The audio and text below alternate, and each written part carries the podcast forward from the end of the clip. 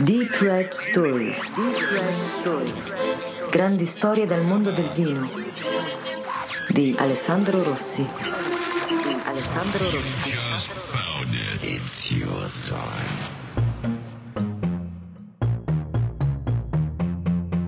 John Forbes Nash Jr. nasce a Bluefield, in Virginia occidentale, negli Stati Uniti il 13 giugno 1928.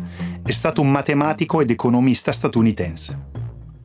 Non un matematico qualunque, ma tra i matematici più brillanti e originali del Novecento. Geniale e raffinato, con un'abilità fuori dal comune nell'affrontare i problemi da un'ottica nuova, trovando soluzioni eleganti a problemi complessi, come quelli legati all'immersione delle varietà algebriche, alle equazioni differenziali paraboliche, alle derivate parziali e alla meccanica quantistica. Ovviamente non ho idea di cosa si stia parlando, non avendo conoscenze particolari abilità matematiche. Nash ha rivoluzionato l'economia ricevendo il premio Nobel nel 1994. C'è un film molto bello intitolato A Beautiful Mind, vincitore del premio Oscar come migliore pellicola diretto da Ron Howard nel 2001, in cui Nash viene interpretato magistralmente dall'attore Russell Crowe. Alla consegna del premio a Stoccolma, il 10 dicembre 1994, John Nash passa la storia durante il suo discorso. Ringrazia i reali di Svezia ed il pubblico presente, ma aggiunge una frase molto strana, sempre che siate davvero tutti qui ritira gentilmente il premio e senza proferire altra parola torna al suo posto. Che cosa significa quella frase?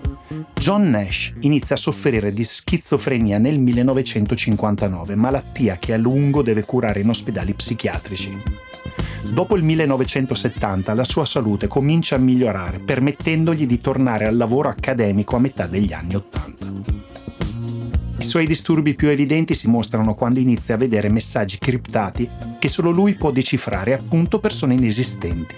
Personaggi che vivono solo nella sua mente e con i quali lui convive, parla e discute per una buona parte della sua vita, come fossero davvero reali. Ora, quella che stiamo per raccontarvi è la storia di Giulio Gambelli, che non ha niente a che fare con la matematica applicata o la schizofrenia. Quando nel 2006 riceve il premio Nobel per il vino, se così lo possiamo chiamare, ovviamente il premio Luigi Veronelli, il discorso è più o meno simile. Così breve da non essere considerato un discorso, come appunto quello di Nash. Immaginate due telecamere parallele che riprendono Gambelli e Nash mentre salgono le scale dei rispettivi palchi. Il tratto, la fisionomia, il modo di camminare, la curva del corpo, il sentirsi a disagio su quel palco che butta su tante persone in piedi ad applaudirli sono simili. Ecco, entrambi hanno tante cose in comune, oltre alle stesse paure. L'8 giugno 2006 a Milano, presso il Teatro dell'Angelicum, vengono assegnati riconoscimenti della prima edizione Premio Luigi Veronelli in onore del grande critico. Il miglior winemaker, un premio molto importante, ma ancora più prezioso perché ha la carriera, viene consegnato a Giulio Gambelli ed è subito scandalo. Ed è subito scandalo. Ed è subito scandalo. Gian Arturo Rota, allora direttore generale di Veronelli Editore, pochi giorni prima della cerimonia di premiazione, riceve una lettera di Giuseppe Martelli, allora direttore di Asso Enologi, l'unione di categoria dei tecnici vinicoli del territorio nazionale. Martelli viene a sapere che Giulio Gambelli è tra i candidati per la categoria migliore enologo alla carriera. Avverte attraverso la lettera che se Gambelli dovesse risultare vincitore, l'associazione sarebbe costretta ad attivare formale diffida legale per abuso di titolo. Abuso di titolo? Sì, perché Giulio non ha mai studiato enologia e non ha intenzione di frequentare una scuola enologica, anche se in molti gli consigliano questo percorso. La sua professione è per lui figlia di esperienza e lavoro in cantina, nulla di più. Ogni volta che penso a Giulio, racconta Veronelli, ricordo le isteriche battaglie dell'Associazione Enotecnici Italiani. Non avrebbe dovuto fare un lavoro consentito solo a chi aveva ottenuto il diploma. Giulio non aveva studiato presso le scuole di enologia perché non voleva lavorare per gli interessi industriali. Voleva solo l'ottenimento della maggiore qualità delle uve. Ho sempre scritto di Giulio come enologo, con la E maiuscola, continua sempre Veronelli. Rota non ci sta, e cambia la dicitura della categoria, ovvero trasformando l'enologo in winemaker, sostanzialmente la stessa cosa. Gambelli riceve il premio, rovesciando i rapporti di forza, così da trasfigurare Gambelli stesso da premiato a categoria. Quando viene chiamato sul palco, Giulio si avvicina lentamente, come John Nash, leggermente curvo e intimidito. Cesare Pillon, allora segretario della giuria, lo accoglie calorosamente iniziando l'intervista di rito. Giulio alza la testa dopo aver guardato per qualche istante il pavimento del palco e pronuncia le parole Grazie a tutti. E poi sul suo volto iniziano a comparire lacrime. Il silenzio in sala è assordante. Tutto il mondo del vino che conta è lì, più emozionato di lui, quasi imbarazzato. Il gigante del Sangiovese per la prima volta su un palco a ritirare quello che la carriera gli avrebbe dovuto consegnare anni fa. Fermo, muto, quasi fosse dentro un mondo tutto suo, un teatro di posa bianco senza pareti. Ringrazia quelli che invece avrebbero dovuto ringraziarlo. Poi dal nulla esplode un applauso lunghissimo, assordante, e tutti in piedi a rendere omaggio al grande Giulio. Cesare Pillon ricorda che quel grazie a tutti è stato il suo discorso più lungo. Pietro Palmucci, all'epoca proprietario e creatore di Poggio di Sotto, tra i più grandi Brunello di Montalcino di sempre, ricorda di Giulio. Era semplicemente un genio, una persona unica e speciale, pari a personaggi famosi che tutto il mondo conosce e ammira, tipo Einstein, o appunto John Nash. John Nash. Giulio Gambelli non era un enologo, bensì un maestro assaggiatore, diceva di lui Luigi Veronelli. E questo lo troviamo a testimonianza anche sulle etichette di alcuni vini dove lui collaborava.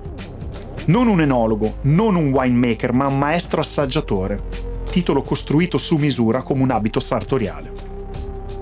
Il suo ruolo era quello di assaggiare i vini e dare consigli ai produttori su come poterli migliorare.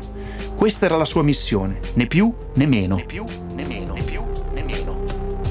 Poggi Bonsi è dove cresce Giulio Gambelli, un comune italiano di circa 30.000 abitanti della provincia di Siena in Toscana. È un importante centro agricolo e commerciale, sorge nel territorio dell'Alta Valdelsa, si trova nell'area del Chianti Classico ed è vicinissima a San Gimignano. Qui sono molto diffuse le coltivazioni della vite e dell'ulivo. Proprio qui si trovano le grandi industrie del Chianti, aziende come Cecchi, Piccini, Giunti e tante altre. Si sviluppano di conseguenza sugherifici, capsulifici, vetrerie e costruttori di vasche per la fermentazione. Non solo, troviamo anche l'Enopolio, ovvero la struttura cooperativa collegata al Consorzio Agrario di Siena, dove Giulio passa quasi 25 anni di vita lavorativa. È il momento di maggior splendore del Chianti, inteso come denominazione, soprattutto dei fiaschi, quelli dell'indimenticabile impagliatura che copriva quasi tutta la tipica bottiglia. Ma c'è di più. Qui troviamo uno tra i più importanti e moderni laboratori enologici d'Italia. Si trova accanto alla casa di Giulio Gambelli.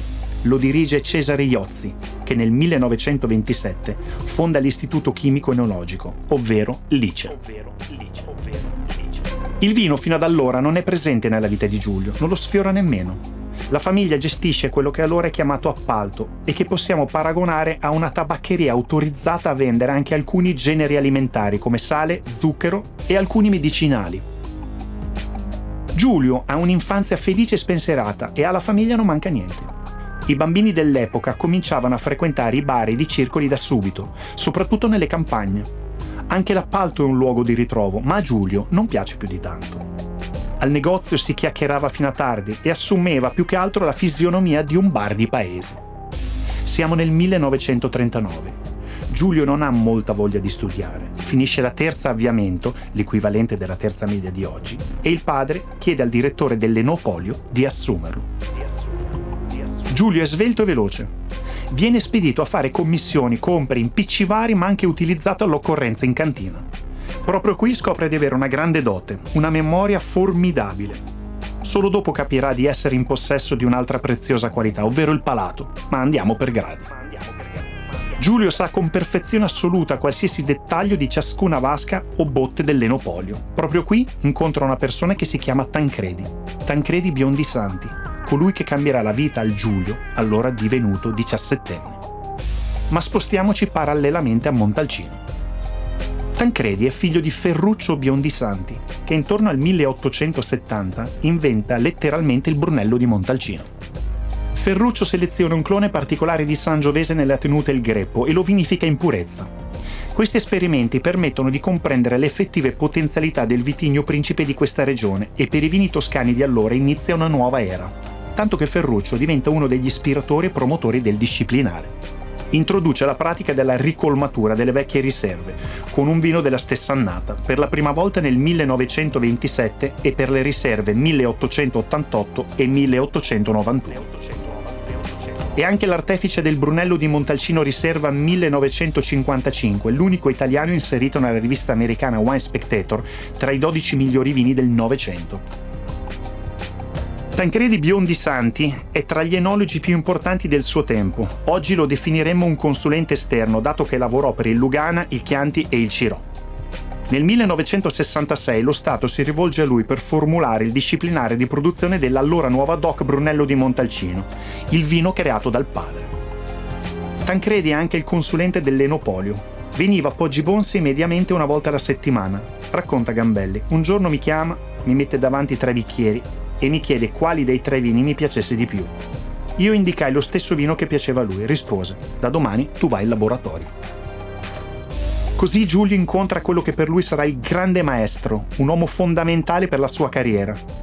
In laboratorio comincia ad imparare semplici analisi come la volatile, acidità totale, zuccheri, ma ha una dote che altri non hanno e tutti se ne accorgono subito. Il palato. Il palato. Le analisi chimiche corrispondono quasi sempre alle sue analisi sensoriali. Riesce a determinare solo con l'uso del suo palato anche gli esatti valori, come se la sua bocca fosse una macchina per le analisi. Spesso alcuni esami vanno rifatti se non corrispondono a quelli del palato di Giulio e quasi sempre ha ragione lui. Ha ragione lui. Ha ragione. Siamo in periodo di guerra e Giulio lavora ancora in cantina all'Enopolio. Tancredi Biondisanti lascia Poggibonsi e Lenopolio e al suo posto arriva Ludovico Muratori, che in precedenza aveva lavorato per alcune cantine locali. Anche Ludovico è colpito dalle capacità di Giulio e gli consiglia immediatamente la scuola enologica di Conegliano. Giulio, tutti lo sanno, ama fare il vino, ma non ama studiare e questa decisione gli costerà cara in futuro. Alla morte di Muratori all'Enopolio rientra come consulente Tancredi Biondisanti, è qui che l'allievo instaura un rapporto ancora più stretto con il suo maestro. Lo reputa talmente all'altezza che sempre più spesso lo invita a Montalcino per fargli assaggiare il suo Brunello, oppure lo porta con sé quando va a fare consulenza in altre cantine. Nel 1952 Giulio si sposa e festeggia con ben tre giorni di viaggio di nozze a Roma. Nasceranno due figli, Franco nel 1954 e Matilde nel 1958. Nel mondo del vino Gambelli è oramai conosciuto e stimato. Alcuni rapporti che in seguito diverranno consulenze li ha creati proprio negli anni dell'Enopolio. Addirittura quello con la fattoria di Bibbiano risale al 1942. Le prime consulenze esterne arrivano sin dal 1965, appena uscito dall'Enopolio, e in realtà sono il logico proseguimento dell'attività precedente. Inizia con Bibbiano, poi con Riecina. Gambelli attrezza un piccolo laboratorio di analisi personale per essere ancora più indipendente da tutti e fidarsi solo del suo palato. Giulio lo affina sempre di più. La sua precisione nelle degustazioni è dell'incredibile. Chiunque lo abbia conosciuto o abbia lavorato con lui può solo confermare quanto la leggenda narra. Nel periodo in cui lavora al Consorzio del Vino Nobile di Montepulciano, Giulio si reca nella sede con altri tecnici per gli assaggi pre-imbottigliamento e tutti sono rigorosamente alla cieca. Mentre gli altri si limitano a valutare il vino, Giulio spesso riconosce le singole aziende e anche le vasche di ognuna di loro. Attilio Pagli negli anni Ottanta lavora nel piccolo laboratorio di Giulio e spesso si arrabbia con lui. Racconta. Non capisco perché mi faceva venire qui in laboratorio per fare le analisi. Il suo palato era più preciso delle macchine. Così buttava via i soldi e basta.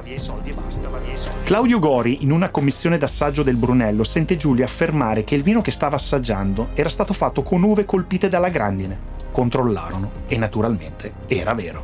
Era vero. O come quando il cantiniere di Poggio di Sotto a Montalcino arriva con il calice di vino. Gambelli lo assaggia e gli dice: Ti avevo detto la 32, questa è la 27 o la 28.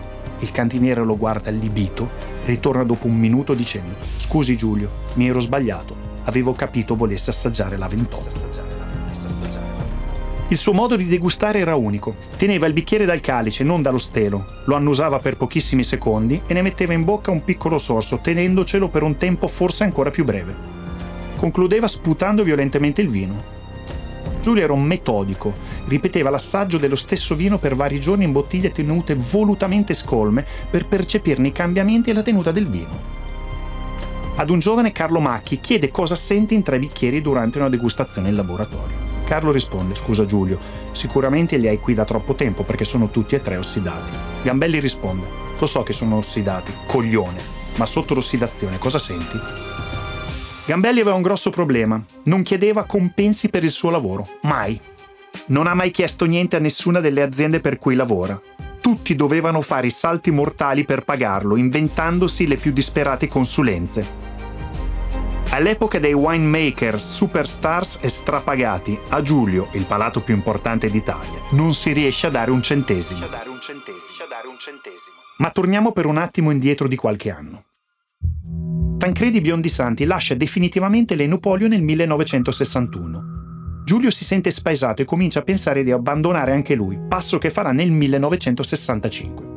Cosetta aveva due bambini piccoli e problemi nel gestire praticamente da sola la tabaccheria che da quasi un secolo era di proprietà di famiglia. La madre di Giulio, oramai molto anziana, non poteva più aiutare ed essere presente come una volta. In questa situazione, dopo aver lavorato per 26 anni all'Enopolio, Gambelli dice basta e cambia vita, o almeno lo pensa. Ci mette anche tutta la sua buona volontà per diventare negoziante decide di proseguire nel solco della famiglia e prendere in mano la tabaccheria, ma ben presto deve alzare bandiera bianca.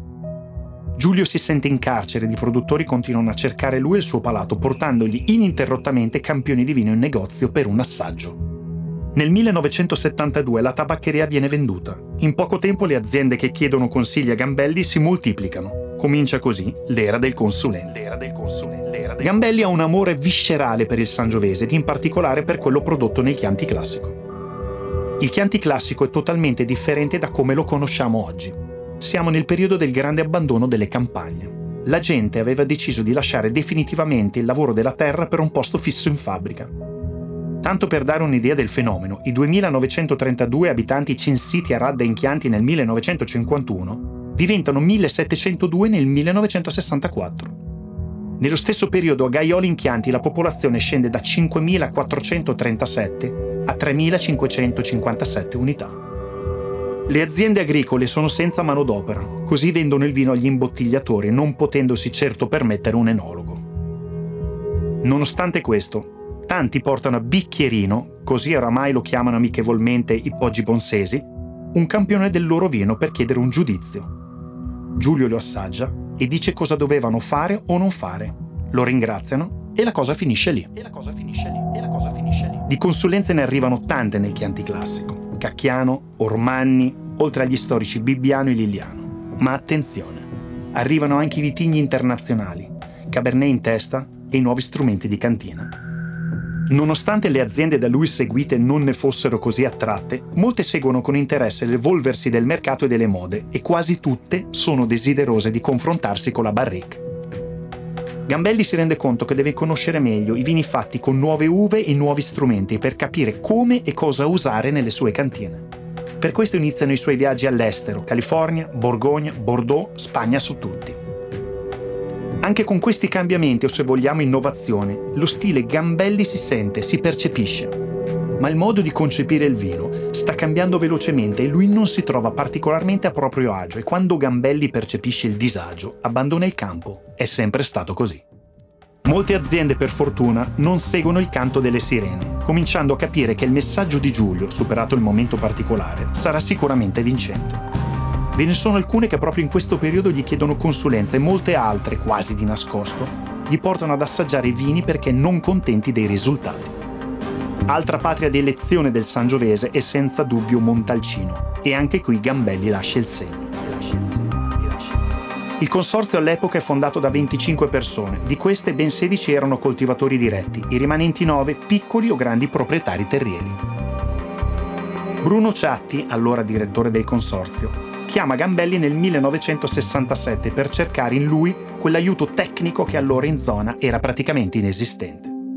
Le cantine erano in condizioni molto difficili, mancava l'igiene e la pulizia del vino. Le potenzialità del territorio e delle uve erano alte, ma la tecnica quasi inesistente non permetteva un corretto invecchiamento e di conseguenza conservazione nel tempo.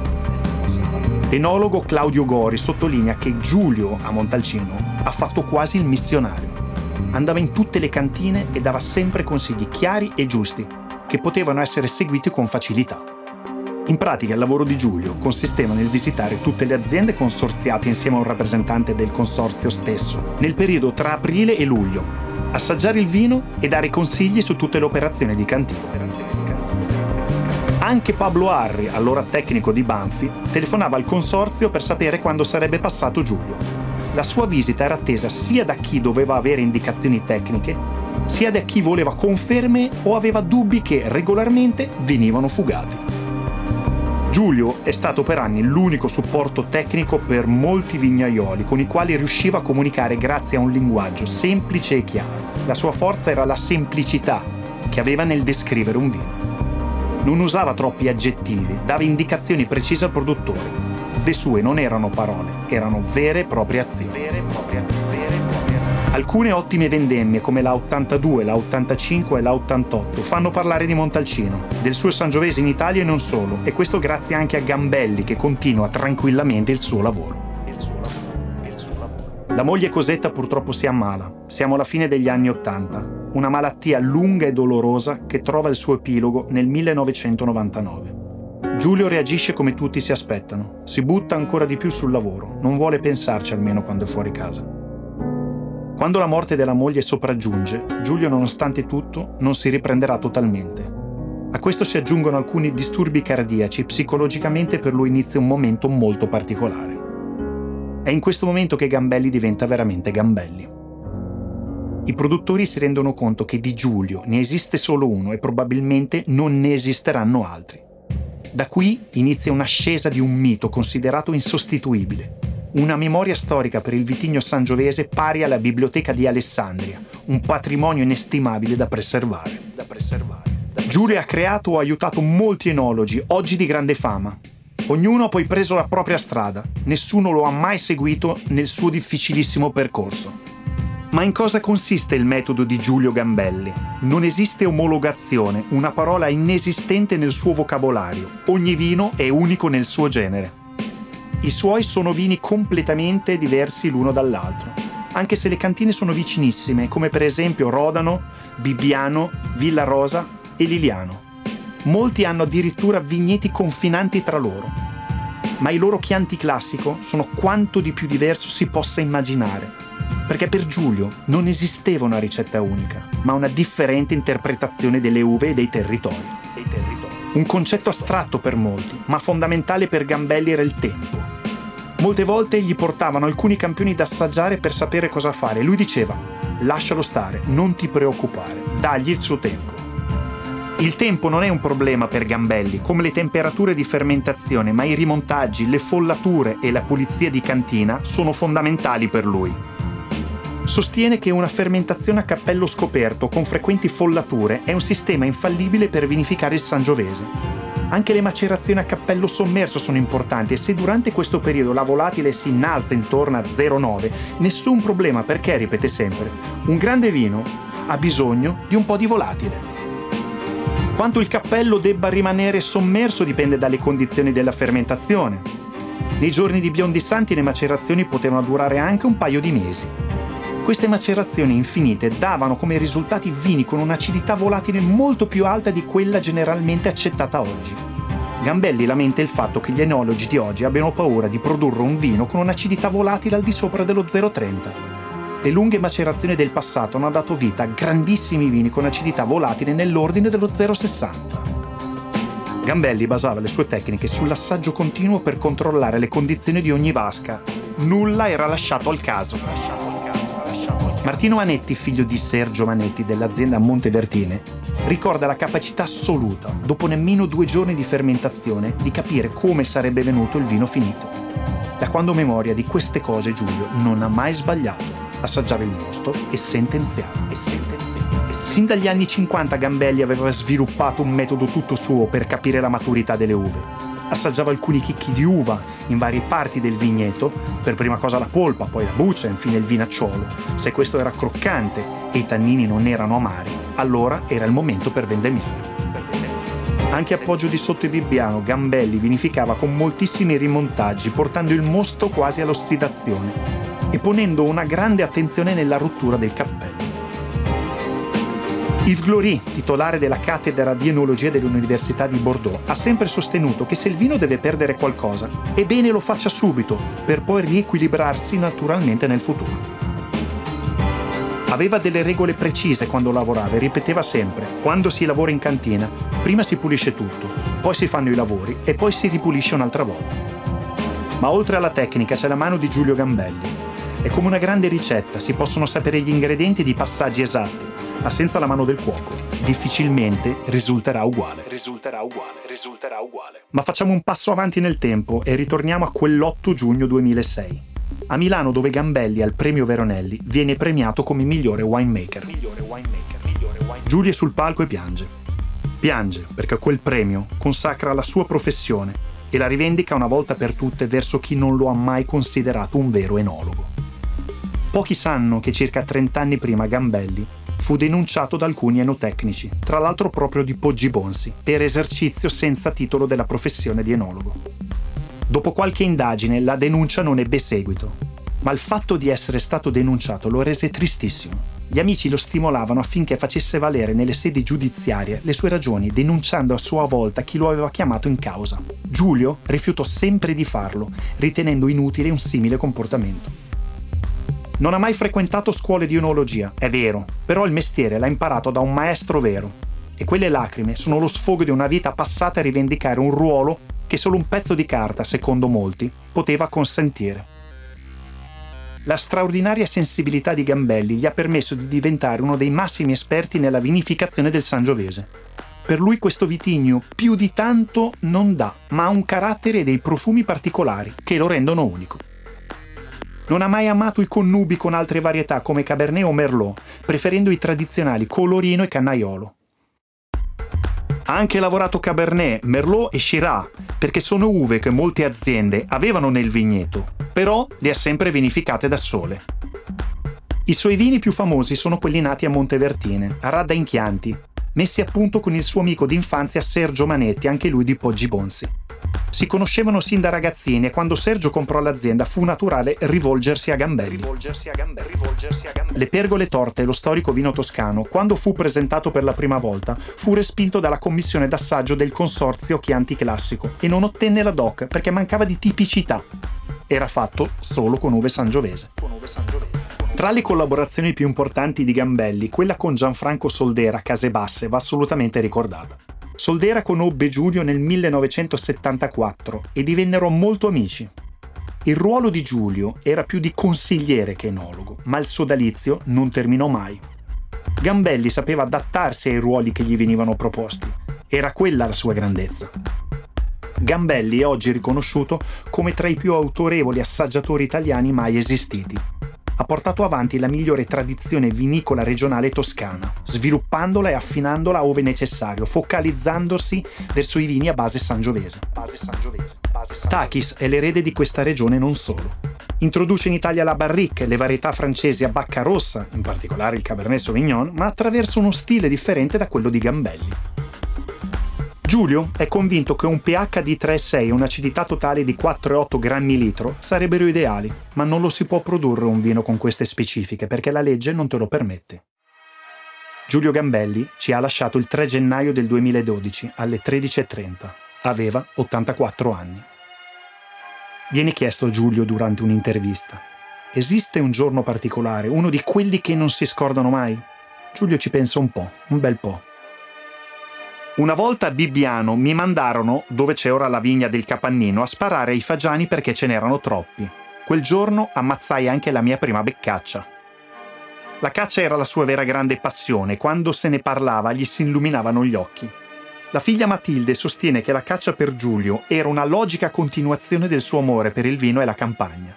In macchina saliva sempre anche il cane e il suo fucile era sempre lì, pronto a sparare. Gambelli fu un genio autodidatta, di quelli che non nascono più. Colui che più di tutti è riuscito ad elevare il Sangiovese tra i più grandi vitigni al mondo. E chissà che in paradiso, tra un algoritmo e un bicchiere di vino, non sia nata un'amicizia con quel John Nash che tante cose ha avuto in comune con il nostro Giulio Gambelli. Giulio Gambelli. Giulio Gambelli.